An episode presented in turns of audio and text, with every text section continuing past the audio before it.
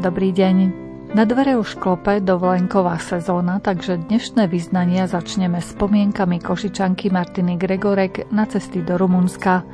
O pomoci Ukrajincom, ale aj o pomoci ľuďom, ktorí sa stali obeťou obchodovania s ľuďmi, budú rozprávať pracovníčky grecko-katolíckej Charity Prešov. Vo Vysokej nad Uhom začali s výstavbou Centra pre mládež. Tešia sa kňazi, dobrovoľníci aj pútnici. My vám v relácii priblížime, ako bude centrum vyzerať. Vyznania pripravili Jaroslav Fabián, Jakub Akurátny a Mária Čigášová. Vítajte pri ich počúvaní.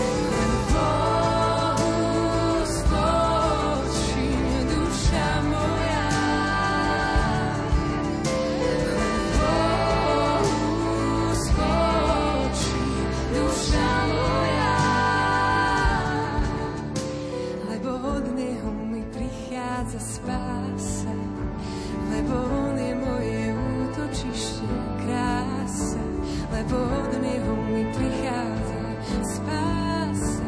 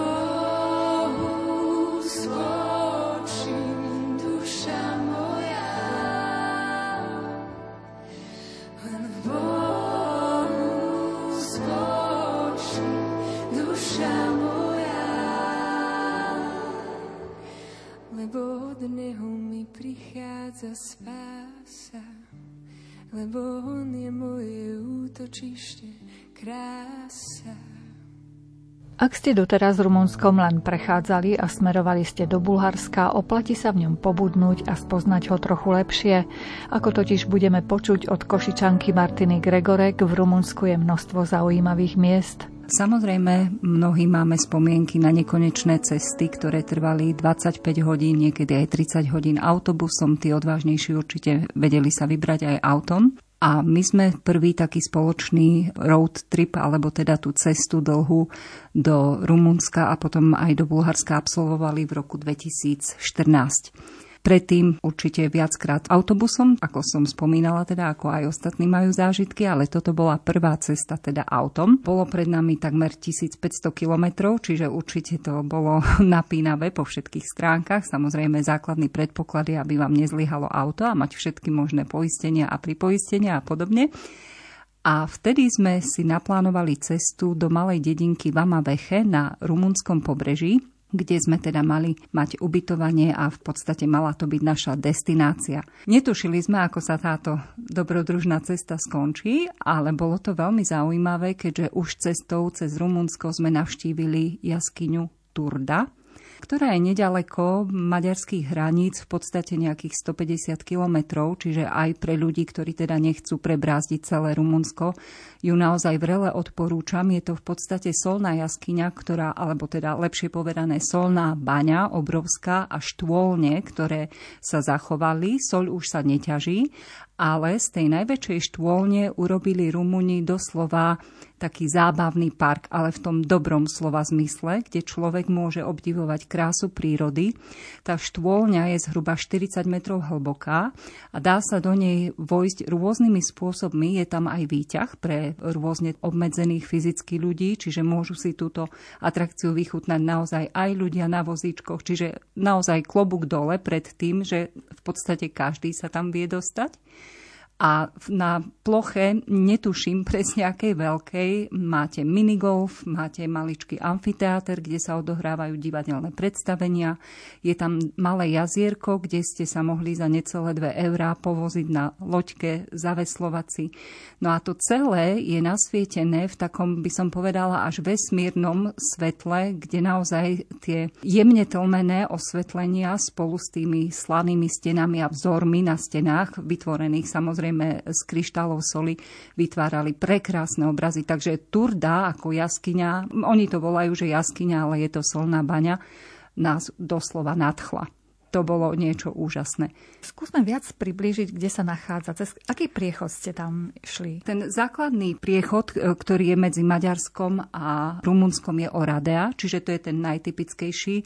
Takže v podstate cez Maďarsko prejdete podľa toho, v ktorej časti Slovenska bývate, ale Oradea je základný, ten by som povedala najvyťaženejší priechod do Rumunska. Takže cez Oradeu a od Oradei smerom na mesto Kluž alebo Kluž Môžu naši poslucháči poznať. E, je to zhruba nejakých 150 kilometrov plus minus. Hej, hovorím, to sú všetko len tie moje spomienkové kilometre, ale naozaj nie je to až tak ďaleko. Čiže vy ste si už aj tú samotnú cestu naplánovali tak, že tu sa zdržíme, tu možno prenocujeme a tak ste sa posúvali smerom k pobrežiu? Áno, táto prvá cesta bola tak naplánovaná, že sme vlastne cestu do Rumúnska chceli absolvovať, ako povieme, že jedným ťahom, čiže bez nocovania. A potom cestou naspäť sme mali e, ďalšie dve noci ubytovanie v mestečku Sigisoára a potom v dedinke Bran, kde je teda slávny Drakulov rad alebo zámoček, e, skôr by som to prirovnala k zámočku, na ktorom paradoxne podľa historických dôkazov Drakula alebo teda Vlad Tepeš III sa nikdy nenachádzal. Takže tá cesta smerom do Rumunska bola vlastne jedným ťahom a naozaj bolo to pomerne náročné, pretože tú cestu sme v podstate autom absolvovali prvýkrát. Z tej Turdy sme potom pokračovali smerom na Bukurešť. Bukurešť sama o sebe je veľmi v úvodzovkách vzrušujúca, pretože naozaj tie cesty v tom čase, ešte hovoríme o roku 2014, boli predsa len dosť rozbité. Tá okružná vlastne cesta, ktorou obchádzate Bukurešť a jej centrum, bola taká, že naozaj to boli vyjazdené ako keby po traktoroch, kolaje asfaltové. Ale dalo sa to zvládnuť. Dá sa ísť aj krížom, teda prejsť cez Bukurešť, cez jej centrum, čo sme tiež potom neskôr vyskúšali počas ďalšej cesty. No a z Bukurešti sme potom mierili na pobrežie Rumunska do mestečka Konstanca, alebo teda tento smer na Konstancu a tam sme boli naozaj milo prekvapení krásnou 200-kilometrovou diálnicou úplne novou, kde ste mali pozdĺž diálnice teda miesta klasické ako u nás na zastavenie, na oddych, čisto, takisto hygienické zariadenia a tak ďalej. Proste všetko bolo naozaj na veľmi dobrej úrovni. Takže smerovali sme na to rumunské pobrežie a niekedy v noci sme mali doraziť do tej našej dedinky alebo malého mestečka Vama Veche v Rumunsku.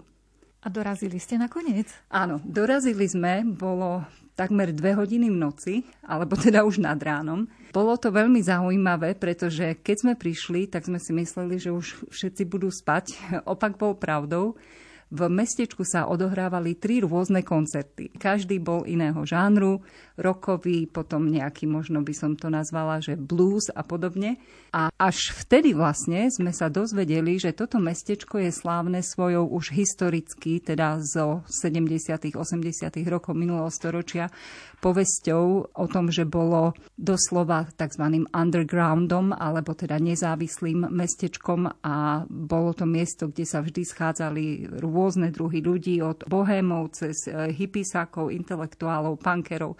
Jednoducho mestečko, kam sa chodili všetci odreagovať a vzhľadom teda aj na synov vek v tej dobe sme sa rozhodli, že toto asi nebude presne to práve orechové pre nás Takže sme sa o pol tretej, o tretej nad ránom presúvali cez priechod do Bulharska, ktorý je len 1,5 kilometra vzdialený teda od Vamaveche. Samozrejme, že colník bol veľmi prekvapený, kde sa tam berieme o 3 ráno so slovenskou poznávacou značkou. Aj kontroloval kufor, možno si myslel, že niečo pašujeme a zhruba o pol 4 ráno sme teda dorazili na to bulharské pobrežie a tam teda naozaj veľmi, veľmi utrmácaní sme si len tak úplne spokojne vedľa auta ľahli do piesku a odpočívali a boli radi, že máme natiahnuté kríža, alebo teda, že sme sa mohli doslova vystrieť aspoň na chvíľu. Patrí ti východ aj západ, úseky času a priestor, tisíce vrchov a dolín, more, vlny, vietor. Patrí ti dizajn a zámer, rozsah a limity hraníc, štruktúra chemických prvkov a mota a náboj častíc.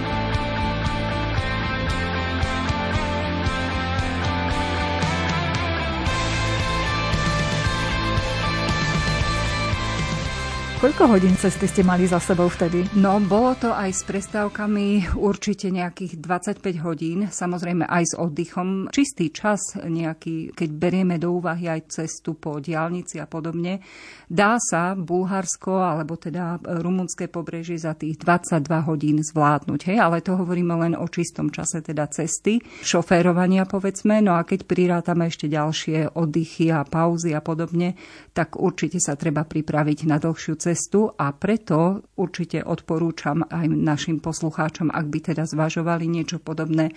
Ideálne je cestou tam aj cestou naspäť vlastne niekde prenocovať a tým aj spoznáte to miesto nové, kde nocujete a predsa len aj vzhľadom k veku už človek nechce prepínať úplne sily, aj keď my sme dobrodružní, o tom nepochybujem, ale naozaj treba si zvážiť, či to ponáhľanie sa stojí za to. A práve preto sme cestou naspäť potom v Rumunsku mali dve prenocovania alebo dve zastávky. Tá prvá, na ktorú doposiaľ naozaj veľmi, veľmi všetci radi spomíname, aj syn si to dokonca pamätá, aj keď bol pomerne maličký, bolo v dedinke Bran kde teda sa nachádza slávny Drakulov hrad alebo zámok a bývali sme tam v takej v podstate klasický domček, ktorý bol ale na svahu. A z toho svahu sme sa dívali rovno na ten hrad, keď sme raňajkovali. Mal obrovskú terasu ten domček, viacerí samozrejme turisti tam boli, nielen my, takže to bolo prekrásne. A keď sme sedeli pri raňajkách, tak nám spoločnosť robili rôzne vtáčiky, lebo všade okolo sú prekrásne rumunské hory a lesy, takže sme tam mali síkorky, vrabce a smelo chodili a núkali sa z nášho taniera, vôbec s tým nemali problém. Keď takto putujete, dajme tomu do toho Rumunska, Bulharska, ubytovanie si akým spôsobom dohodnete? Väčšinou využívam rôzne ubytovacie portály. Samozrejme, naši poslucháči poznajú ten najznámejší, asi ho nebudeme spomínať, ale začína sa na písmeno B.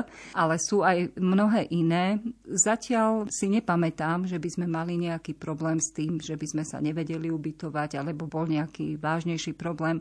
Všetky ubytovania boli naozaj veľmi spolahlivé veľmi kvalitné a pritom poviem, ako je, my nie sme extrémne nároční, nám doslova stačí čistá postel a čisté periny a vankúš, aby sme mali kde skloniť hlavu. Takže niekedy sme mali ubytovanie s raňajkami, niekedy bez. Pre mňa osobne sú tie raňajky takým symbolom luxusu, lebo doma ich veľmi nestíham, čiže keď sa mi podarí nájsť za veľmi dobrú cenu ubytovanie s raňajkami, tak si to naozaj doprajem aj teda mojim chlapom, ktorí veľmi radi papajú a veľa. Takže keď sa to dá a keď je to naozaj za dobrú cenu, ale samozrejme nie len za extrémne dobrú cenu, aj keď si človek priplatí, určite ten luxus a komfort v úvodzovkách je, je taký príjemný, keď ráno vstanete a môžete sa hneď naraňajkovať že aj vy ste mali konečne pocit, že to je dovolenka. Presne tak. ste sa nemuseli starať Áno. o rodinu. Áno. Vo všeobecnosti, na akej úrovni sú služby v Rumunsku? No, mnohí asi povedia, že ach, Rumunsko sú také rôzne spomienkové príbehy z čias, povedzme, 80 rokov a podobne. Poviem úprimne, že pred vstupom do Európskej únie Rumunsko aj Bulharsko boli povestné tým, že ste na hraniciach čakali aj 4-5 hodín. Sama som to zažila, takže áno, viem, že to bolo tak, ale od vstupu do Európskej únie sa v tomto naozaj museli veľmi, veľmi polepšiť a poviem to tak, ako to je, že si to už nemôžu dovoliť takýmto spôsobom jednať, povedzme, na hraniciach s turistami, a nie len teda s turistami, ale aj s ostatnými cestujúcimi. No a v Rumunsku naozaj tie služby boli na výbornej až vynikajúcej úrovni. Spomínala som tú dedinku Bran, kde sme teda boli ubytovaní, tam sme mali aj raňajky. Nepamätám si, že by som ja niekedy mala tak krásne vyškrobené postelné prádlo, bielučké, žiarivo biele, voňavé s výšivkami, čiže úplne ako v rozprávke. A to som ešte nevedela, čo nás čaká v mestečku Sigisoara, to je vlastne rodisko Vlada Tepesa tretieho, alebo teda neslávne známeho napichovača. Sigisoara je prekrásne malé mestečko, kde nájdete hodinovú väžu, ktorá má 60 metrov s orlojom s alegorickými postavami. Sú tam drobné uličky veľmi podobné Prahe a pražským teda uličkám, aj keď samozrejme Sigisoara je oveľa, oveľa menšia. Je to naozaj malé mestečko. Bola tam škola z 18. storočia, kde boli rôzne pomôcky a učebnice. Z tejto doby tá škola pôsobila úplne ako keby ste naozaj sa vrátili v čase. A najkrajšie, že k tejto škole viedlo schodisko s 300 schodami, keďže bola na takom kopci nad cintorínom, tak tie schody urobili urobili ako taký kvázi luxus alebo bonus pre žiakov a študentov, aby sa stihli dostať čo najskôr do školy, aby nemeškali, aby ten kopec nemuseli obchádzať celý dookola. Takže to bolo naozaj jeden z takých krásnych zážitkov. No a v tej Sigisoare sme bývali vlastne v dome alebo mešťanskom dome z 18. storočia a tam sme mali postel s baldachínom. Takže to predčilo ešte aj tú naškrobenú krásu z dedinky Bran a naozaj bolo to veľmi zábavné, lebo sme si kúpili kúpili na prvom stánku také drakulové zuby a chlapci si ich dali do pusy, takže sa tam vystreli v tej posteli aj s tými zubami, takže naozaj aj tá zábava bola, ale mestečko ako také nás veľmi, veľmi očarilo. A ten samotný zámok ste navštívili? Áno, určite to sa ani nedá nenavštíviť. A ešte sme mali aj to šťastie, že to bolo, myslím, že taký začiatok augusta, keď si dobre pamätám a vždy v tom termíne, možno trošku niektorý rok skôr, možno trochu neskôr, asi 3 alebo 4 dní priamo pod tým zámkom, v parku sa konajú také, ako by som to nazvala, možno, že trhy alebo slávnosti.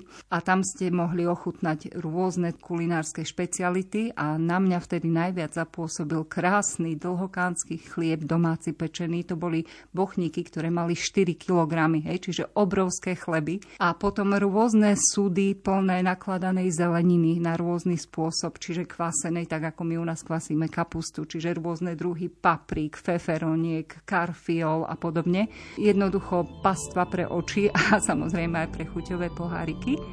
Takže to bolo také veľmi príjemné spestrenie toho všetkého a ešte aj rôzne pivo domáce čapované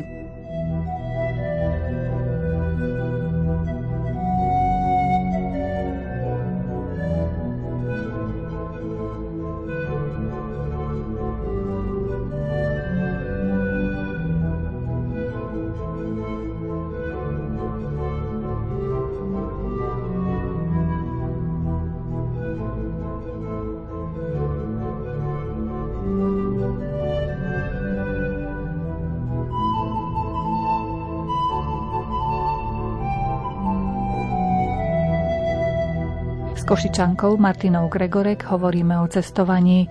Dnes nás sprevádza Rumunskom. Mali sme veľkú chuť na kávu a taká krčmička úplne jednoduchá, tak sme si tam sadli aj tak sme premýšľali nad tým, či predsa len tu bude káva a pozeráme a pán mal v ponuke, že ľadová káva. Tak sme mu povedali, že dvakrát si prosíme ľadovú kávu, presí na nejakú kolu alebo čo si takéto bolo on, že momento a odišiel.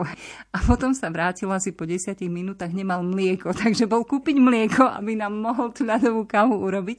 A naozaj ju urobil veľmi chutnú, takže sme boli takí celkom očarení tým, že vôbec s tým nemal problém. Ani nám nevysvetľoval, že prečo odchádza, ale to mliečko doniesol a kávu urobil, takže to bolo také veľmi milé. A vstupné do hradu alebo e, napríklad do múzeí a podobne v Rumunsku je drahé alebo v porovnaní teda s našimi cenami? No, hovoríme o roku 2014, keď sme tam boli, potom ešte opakovane sme prechádzali Rumunskom. V tom čase sme boli úplne úžasnutí vstupným. To boli naozaj trojeurové vstupné a podobne, takže podstatne lacnejšie ako u nás. A pamätám si, že v tej jaskyni alebo solnej bani Turda tam bolo vstupné na dospelú osobu nejaké 3 eurá takisto. Možno už je to teraz viac, úprimne poviem, neoverovala som to, čiže neviem to teraz potvrdiť, ale v tom čase to boli naozaj veľmi symbolické čiastky. Takže je to, myslím si, že stále ešte lacnejšie ako u nás ste spomínali tie dobroty rôzne na tých farmárskych trhoch, čiže oni ešte bežne tam pestujú a sami vyrábajú takéto chutné Určite. veci? Určite, ak sa vyberiete teda, alebo ak sa naši poslucháči vyberú naprieč Rumunskom, tak okrem teda prekrásnych hôr a lesov budú vidieť aj nekonečné polia s rôznymi plodinami. Vo veľkom sa tam pestuje samozrejme slnečnica, kukurica, obilie, čiže myslím si, že sú pomerne veľmi ako sebestační a samozrejme hovoríme o vidieku, o vidieckej krajine, keď prechádzate, ale aj v mestečkách, ktoré sme prešli aj v Brašove napríklad, veľmi krásne historické mesto. Na chvíľočku sme sa zastavili. Tak bolo cítiť tú takú lokálnosť, aj to, že vlastne tí ľudia si povedzme, že potrpia na to, aby mali tie svoje potraviny a jednoducho nedajú na ne dopustiť. Určite globalizácia prišla už aj do Rumunska, tá je všade, ako bez toho už si asi dnešný svet nevieme predstaviť. A o to viac asi človeka tak poteší, ak vidíte, že tie miestne zvyky, povedzme, pretrvávajú. Samozrejme, v Rumunsku treba byť pripravený na to, že idete a zrazu vám do cesty vbehne kôň, alebo somárik, alebo kdekoľvek sú krávky, hej, čiže na to naozaj treba dávať pozor, obzvlášť teda, ak sú to tie klasické cesty, povedzme, ako u nás cesty teda druhej triedy možno, ale diálnice majú veľmi kvalitné a už aj v podstate ten jeden z posledných úsekov, ktorý ešte ešte dorábali diálničný, už by mal byť hotový, pokiaľ viem, podľa posledných informácií. Takže ak si cestujúci, alebo teda naši dovolenkári vyberú cestu klasicky po diálnici, tak je to viac menej bezproblémový prechod e, celým Rumunskom. Ale ono zliesť v úvodzovkách z tej diálnice sa vždy oplatí a niekedy sa oplatí aj zablúdiť, pretože to bolo už pri inej ceste z Bulharska. Sme ako si zablúdili v tom Bulharsku samotnom a aj keď sme mali pôvodne trasu cez Rumunsko, cez známe miesta, tak sme sa ocitli niekde, kde sme predtým neboli. Trošku sme sa zamotkali a vtedy sme mali zarezervovaný nocľah v mestečku Drobeta Turnu Severin. To je veľmi ťažký názov mesta, ktorý si ani možno poslucháči na prvýkrát nezapamätajú. Drobeta Turnu Severin. Ale spomeniem to, že vlastne je to mestečko, ktoré leží pri rieke Dunaj a z druhej strany už je Srbsko a sú tam tie tzv. železné vráta čiže priehrada, časť priehrady patrí Rumunom a časť priehrady patrí Srbom. A mestečko Drobeta Turnu Severin, ktoré je veľkosťou zhruba ako náš Prešov, čo sa týka počtu obyvateľov, nás doslova ohúrilo v zmysle tom, že je to mesto, ktoré je veľmi priateľské k svojim teda obyvateľom, plné zelene, plné parkov, plné rôznych drobných reštaurácií, miest, kde ste sa mohli najesť, posedieť si. A vládol tam taký pokoj, taká harmónia úplne akože až fascinujúca. A pred budovou, neviem presne, či je to nejaká vládna budova, alebo je to možno divadlo, neviem, bolo to také námestie. A tam sme videli fontánu, ktorú doposiaľ považujem za jednu z najkrajších, akú som kedy videla. Tá fontána samotná mala klasický obdlžníkový tvar, ale to teleso fontány, ktoré bolo uprostred, malo také, povedzme, prirovnajme to ku krídlam, vlastne tie telesa, možno anielské krídla by sme mohli povedať. A krídla sa rôzne hýbali a otáčali a v podstate z nich prišťala voda v rôznych podobách, v rôznej intenzite a to všetko bolo spojené s hudbou a nasvetlením. Čiže túto fontánu sme dva večery po sebe chodili pozerať, lebo sme tam nocovali, takže sme tým boli naozaj uchvátení. A podarilo sa nám dostať aj do vnútra priehrady, vlastne do samotného telesa, keďže je možné sa tam ako turista pozrieť. Nezoberú vás až úplne do tých najtajnejších častí, ale vlastne mali sme možnosť vidieť aj turbíny, ktoré vyrábajú elektrickú energiu. A vlastne mestečko Drobeta profituje, alebo teda je aj preto také úžasné, že naozaj tá priehrada, samozrejme je to výroba elektriny a tak ďalej, čiže určite generuje zisky, ale čo chcem povedať, že bohužiaľ u nás to nie vždy takto je, že tie zisky idú v prospech ľudí, ktorí v tom meste bývajú. Čiže oplatí sa zablúdiť, Určite. z toho si beriem, Určite. z toho vášho rozprávania, Áno. zablúdiť v Rumunsku do mestečka Drobeta Turnu Severín Presne, a tam je tak. tá fontánička. Áno, ale... a ešte ste mi pripomenuli, je tam rímsky most z čias Rí- Rímanov, áno. Kedysi Drobeta Turnu Severín bolo súčasťou rímskej ríše, takže je tam polovica mostu ponad Dunaj, hej, zachované ešte. Takže aj to je veľmi zaujímavé určite. Nádherná perla, veľmi povabná, si čestná, nezradná. Máš najkrajší, nádherný chrám, krajší na svete nepoznám. Planéta modrá, zem naša rodná, dávaš všetko, si tak dobrá,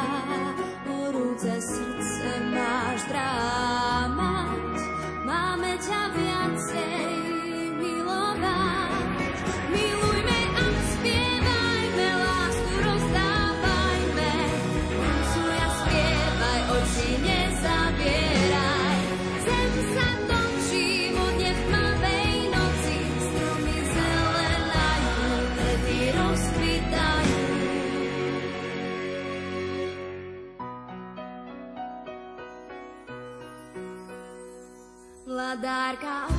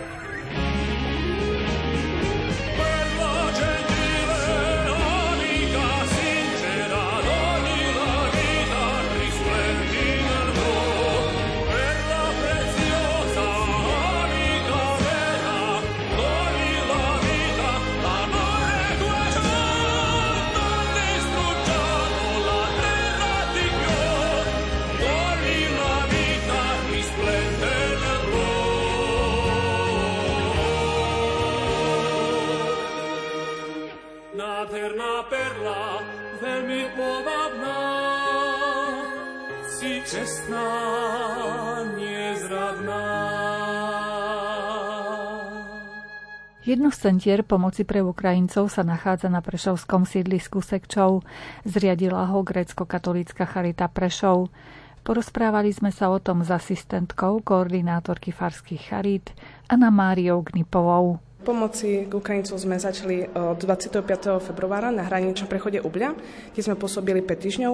Stále nám prichádzali nejakí dobrovoľníci, aby grecko-katolická charita dokázala zvládnuť tú situáciu, ktorá tam bola po prvých dňoch veľmi ťažko zvládnutelná, nakoľko veľmi veľa ľudí prechádzalo cez hranice. No a po tých 5 týždňoch sme sa stiali opäť do Prešova, kde vlastne tým dobrovoľníkov, ktorí pôsobili Ubli, nám pomáhajú teraz rozbiehať naše centrum podpory pre Ukrajincov, ktoré budeme mať na Sekčove, čiže takýmto spôsobom teraz chceme pomáhať Ukrajincom. Ukrajincom. Pomoc Ukrajincom bude spočívať hlavne adaptácii, nájdení práce, ubytovania a rôzne iné aktivity, ktoré budú buď pre deti, detské tábory a iné aktivity, ktoré budú oni potrebovať a aby sme im mohli čo najlepšie pomôcť. Vieme, že tie centrá vznikajú po celom Slovensku. Tak ide to vlastne cez Slovenskú katolickú charitu. Odkiaľ získavate podporu na to, aby ste im mohli poskytnúť jedlo a všetky tie služby? Väčšinou všetky peniaze, ktoré sa používajú na pomoc Ukrajincom, boli od použitého darcov. Posielali peniažky na účet, tým pádom im môžeme pomáhať. To centrum bude vlastne z týchto zdrojov zatiaľ fungovať? Čakáme na schválenie projektu, aby sme vlastne mohli mať aj zamestnancov. A tí ľudia, ktorí prichádzajú, to sú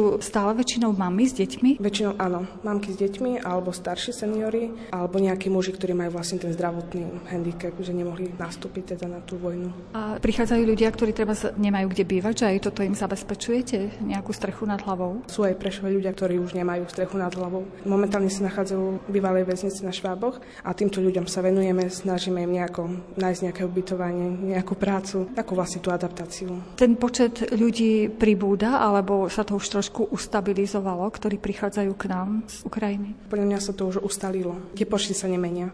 By som povedala, že skôr už tí ľudia odchádzajú domov, keď sa majú kam vrátiť, alebo musia sa vrátiť alebo už odchádzajú preč do inej časti Európy. Ak sú tu deti, tak vy im pomáhate treba aj, aby sa zapojili do školského procesu, aby teda normálne tu mohli u nás študovať, prípadne ak sú chorí, tak pomáhate aj so zdravotníckou nejakou pomocou? Snažili sme sa jednej mnohočetnej ukrajinskej rodine pomôcť nájsť prácu lekárov, taktiež nejaké tie papierové vybavovačky, ktoré potrebovali na pobyt na Slovensku, doučovateľa na slovenský jazyk. Taktiež prácu sme im našli, čiže aspoň takýmto malým sme im vedeli pomôcť. Odkiaľ prichádzajú? Z ktorých častí?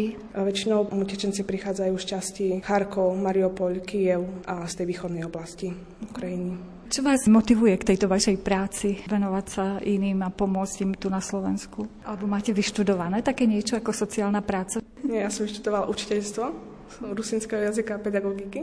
Potom som učila v škôlke materskej. Teraz pracujem na Charite už 4 roky, čo mi vlastne dáva zmysel môjho života. Že pomáhať druhým sa naozaj oplatí.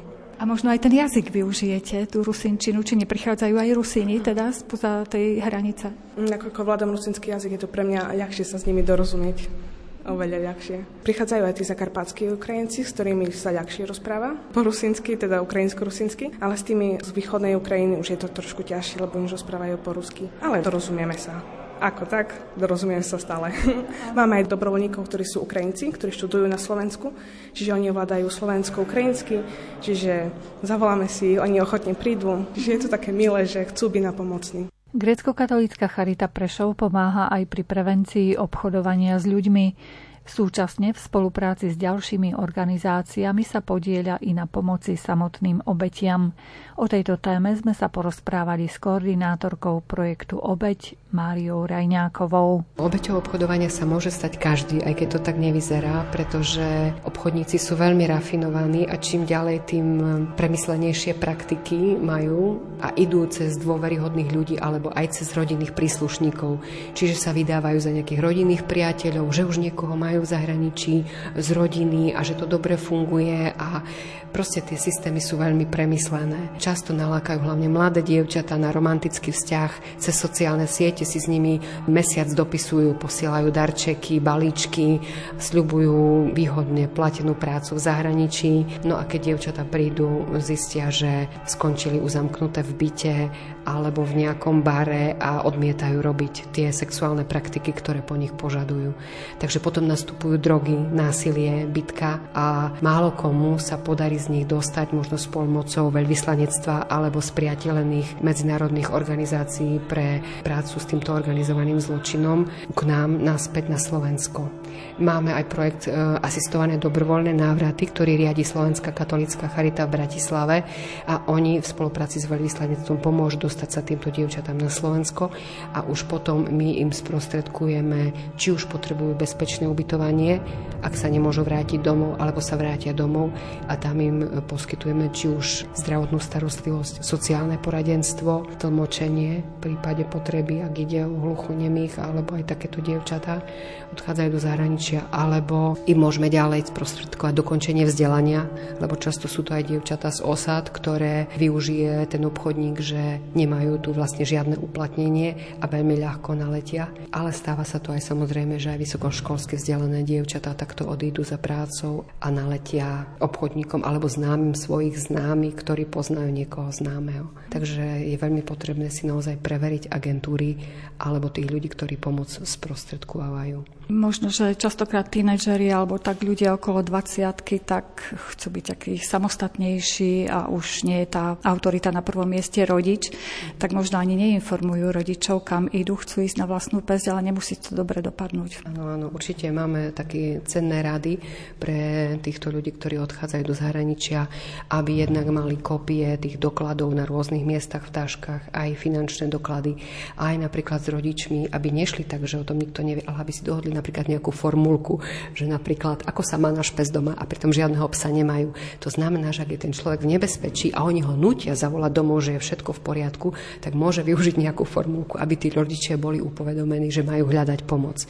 Pretože niektorí sa aj za to hámbia, že no naleteli sme, teraz nikomu o tom nemôžem povedať, ale musíme si uvedomiť, že stále máme právo na pomoc. Akúkoľvek hlúposť urobíme, v akékoľvek situácii sa ocitneme, mám právo hľadať pomoc.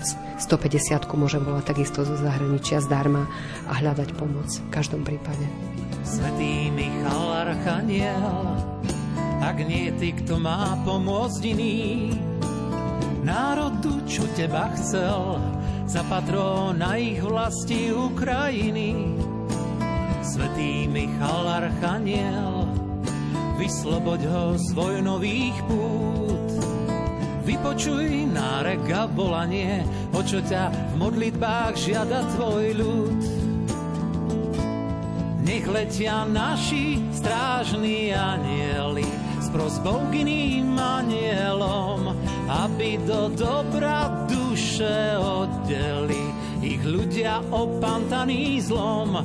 Myšlienka ako tichá predtucha dá rozhodnutia miný smer, keď šepne im ju aniel do ucha, že nechcú viac vojnu boje, že nechcú viac vojnu boje, ale chcú mier.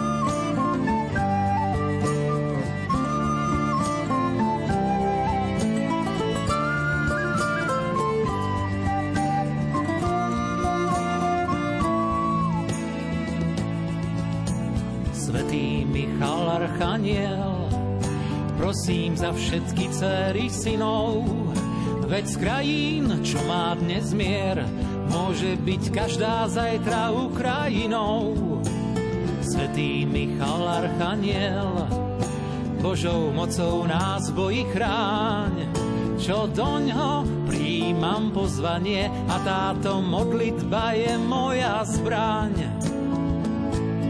Nech letia naši strážni anieli s prosbou k iným anielom, aby do dobra duše oddeli ich ľudia opantaný zlom. Myšlienka ako tichá predtucha dá rozhodnutia miný smer, keď šepne im ju aniel do ucha, že nechcú viac vojnu boje, že nechcú viac vojnu boje, ale chcú mier.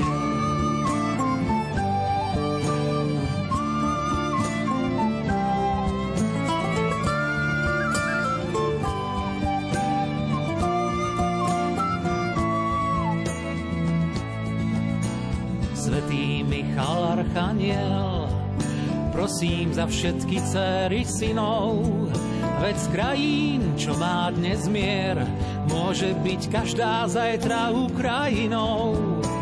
Svetý Michal Archaniel, Božou mocou nás bojí chráň, čo do ňo príjmam pozvanie a táto modlitba je moja zbraň. Nech letia naši strážni anieli s prosbou k iným anielom, aby do dobra duše oddeli ich ľudia opantaní zlom. Myšlienka ako tichá predtucha dá rozhodnutia miný smer, keď šepne im ju aniel do ucha, že nechcú viac vojnu boje, že nechcú viac vojnu boje, že nechcú viac vojnu boje, ale chcú mier.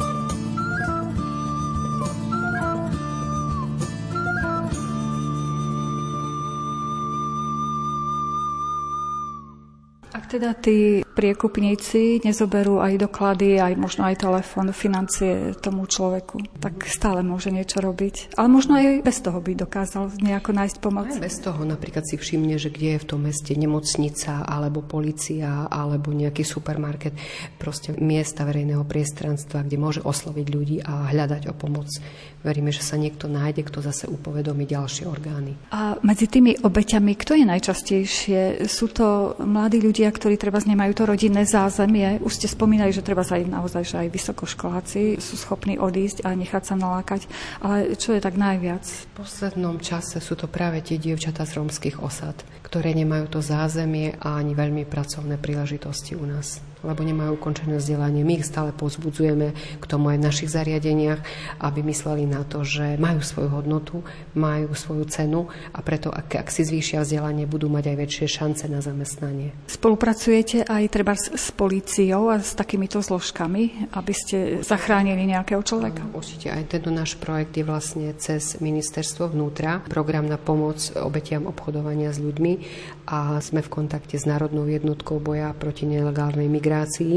To znamená, že najčastejšie aj práve od policie dostávame ten kontakt, že niekoho policia zachytila a my mu už poskytujeme následnú pomoc. Robíte aj takú osvetu medzi mladými ľuďmi? Áno, určite. Chodíme do škôl, ak nás pozvú. Už teraz majú veľa svojich takých preventívnych pracovníkov, ktorí aj tieto témy majú zvládnuté. Ale najlepšie je, ak príde už aj tá klientka, ktorá absolvovala program a ona svedčí svojim vlastným životom, čo zažila a čo jej pomohlo lebo najčastejšie je to aj ten duchovný program, že vlastnými silami sa jej to nepodarí tie traumy zvládnuť, to, čo zažila, vrácia sa jej to v noci, nemôže spať a tak ďalej.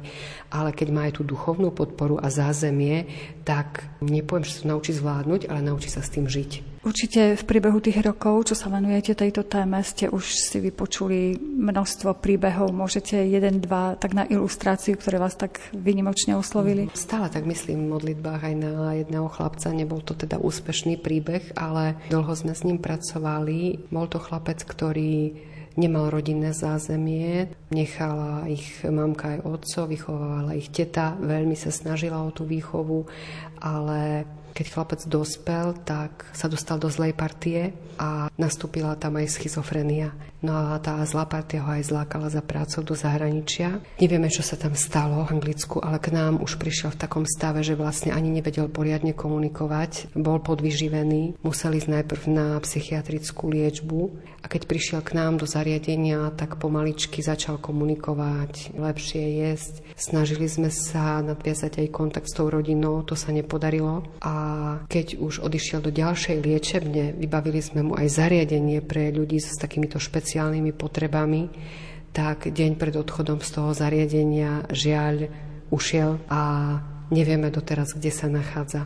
Takže stále ho aj tak nesiem v srdci v modlitbách, že možno ho opäť niekto zlákal na prácu, pretože aj ten zdravotný problém, schizofrenia je, je taká, že obchodníci to zneužijú. Potom aj ťažko takýto človek môže svedčiť na súde nejako hodnoverne, keď si nepamätá okolnosti, situácie, raz je na tom dobre, raz je horšie. Títo priekupníci si aj takýchto chorých ľudí vyhliadnú, prípadne možno aj s nejakým postihnutím mentálnych. Áno, áno, áno. to je na tomto smutné smutné, že sú to ľudia zraniteľní a ako potom dosiahnuť na súde tú spravodlivosť, keď stále je potrebný svedok nejaký, že odnoverný. Ešte nejaký príbeh si spomeniete? Viacero úspešných príbehov máme práve tých dievčat, ktoré sme mali v našom zariadení a vyhľadali aj tú duchovnú pomoc a teraz už sami svedčia pre ďalšie dievčatá, klientky svojim životom. Ale tam nechcem hovoriť viac podrobností, pretože je to taká citlivá oblasť. Dá sa určiť nejaké percento úspešnosti, keď prídu k vám klienti, že koľko asi polovička sa nejako aspoň naučí s tým žiť a zapoja sa do bežného života?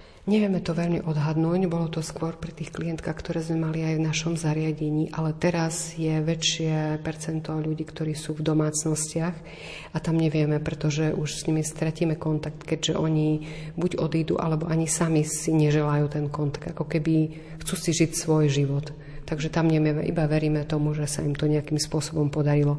Veľa z nich sa aj vráti naspäť do zahraničia, takže je to také rôzne.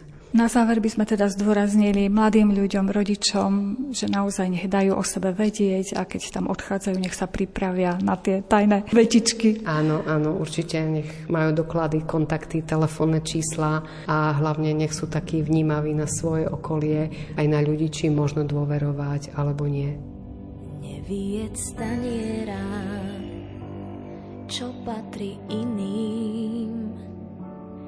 Myslí na chudákov uprostred zimy, dožič aj inému kus jeho šťastia a verše dobré sny sa ti raz vrátia. Neklam, že nemáš dosť, máš, čo ti stačí, to, čo máš navyše, musíš vždy strážiť. Pohľaď svet dlaňami, na to ich máme. A prilož dobrý liek vždy k ľudskej rane Sally.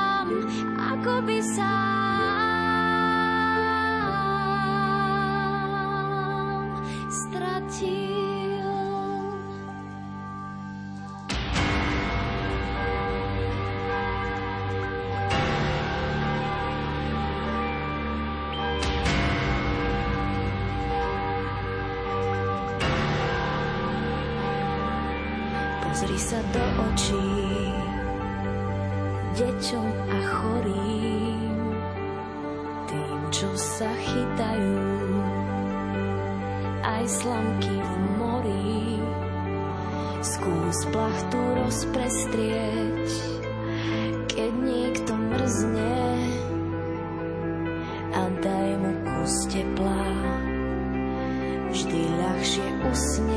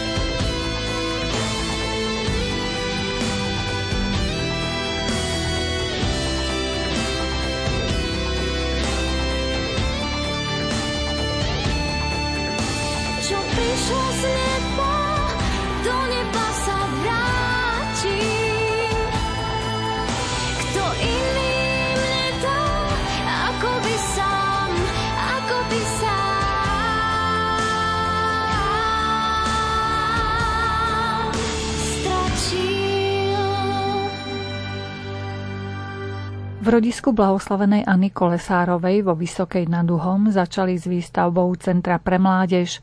Na základný kameň budúcej stavby symbolicky poklopali biskup Košickej arcidiecezy Marek Forgáč a kňazi z dekanátov Sobrance a Michalovce.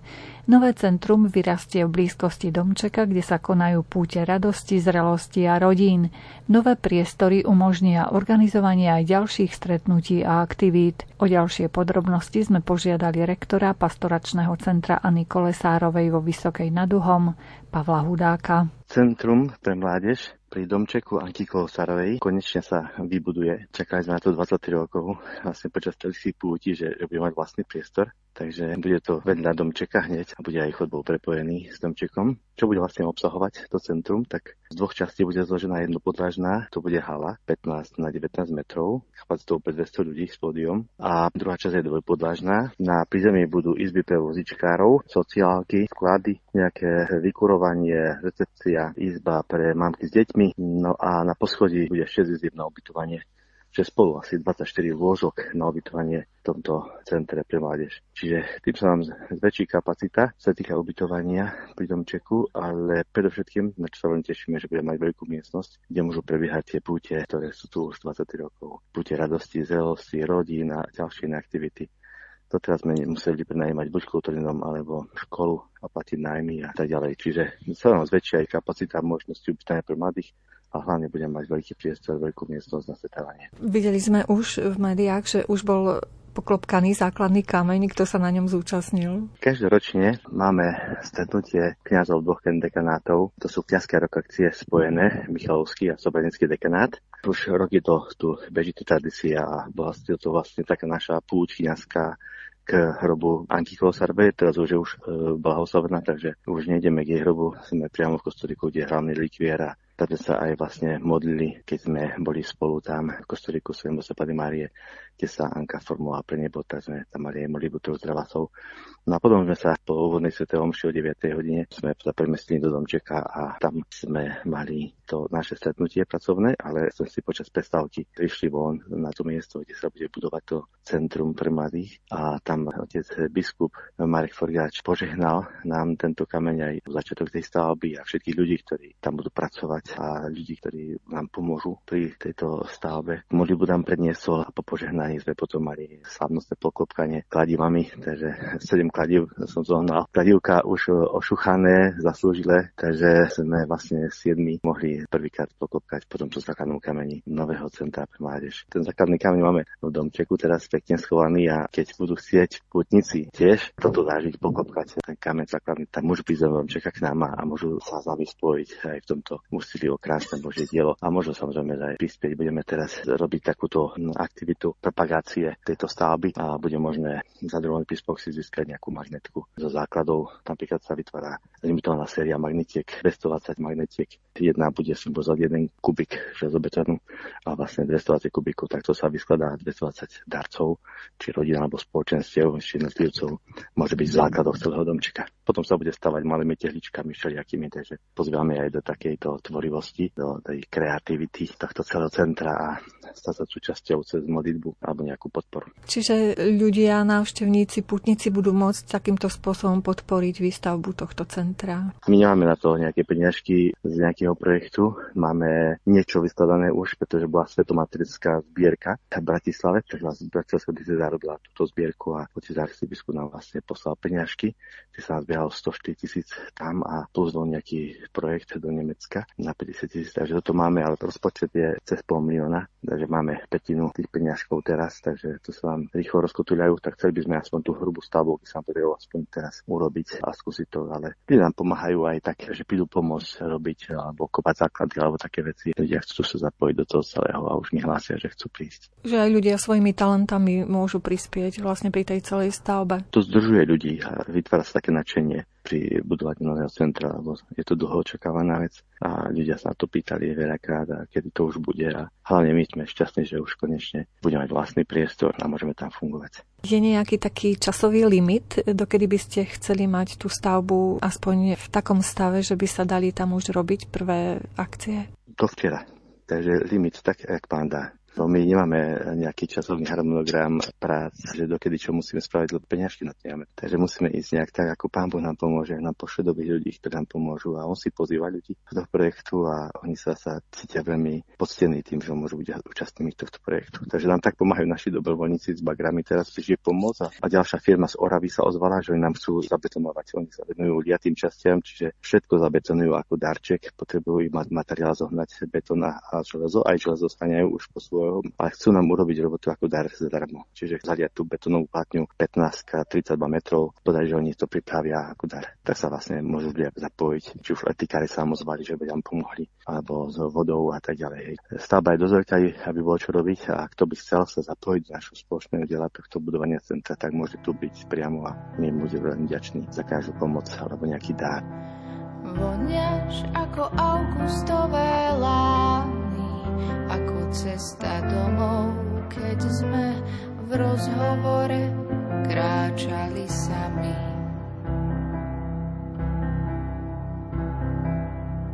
Si bližší a celkom známy, ako ruky tej, ktorú zavolal si skôr, ako ruky milovanej.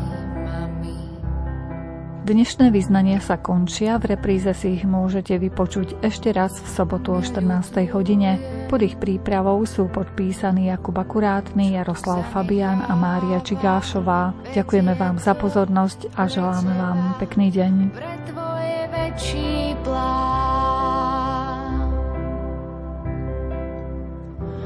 Odpusť mi prosím ľudské zlyhania, povedz mi, poď ku mne a ja poviem, tu som, volal si ma pane, áno, som to ja. Vidím boľavú otcovú tvár, ale v tej istej chvíli aj tvoju usmiatu, ako by si tu práve stál.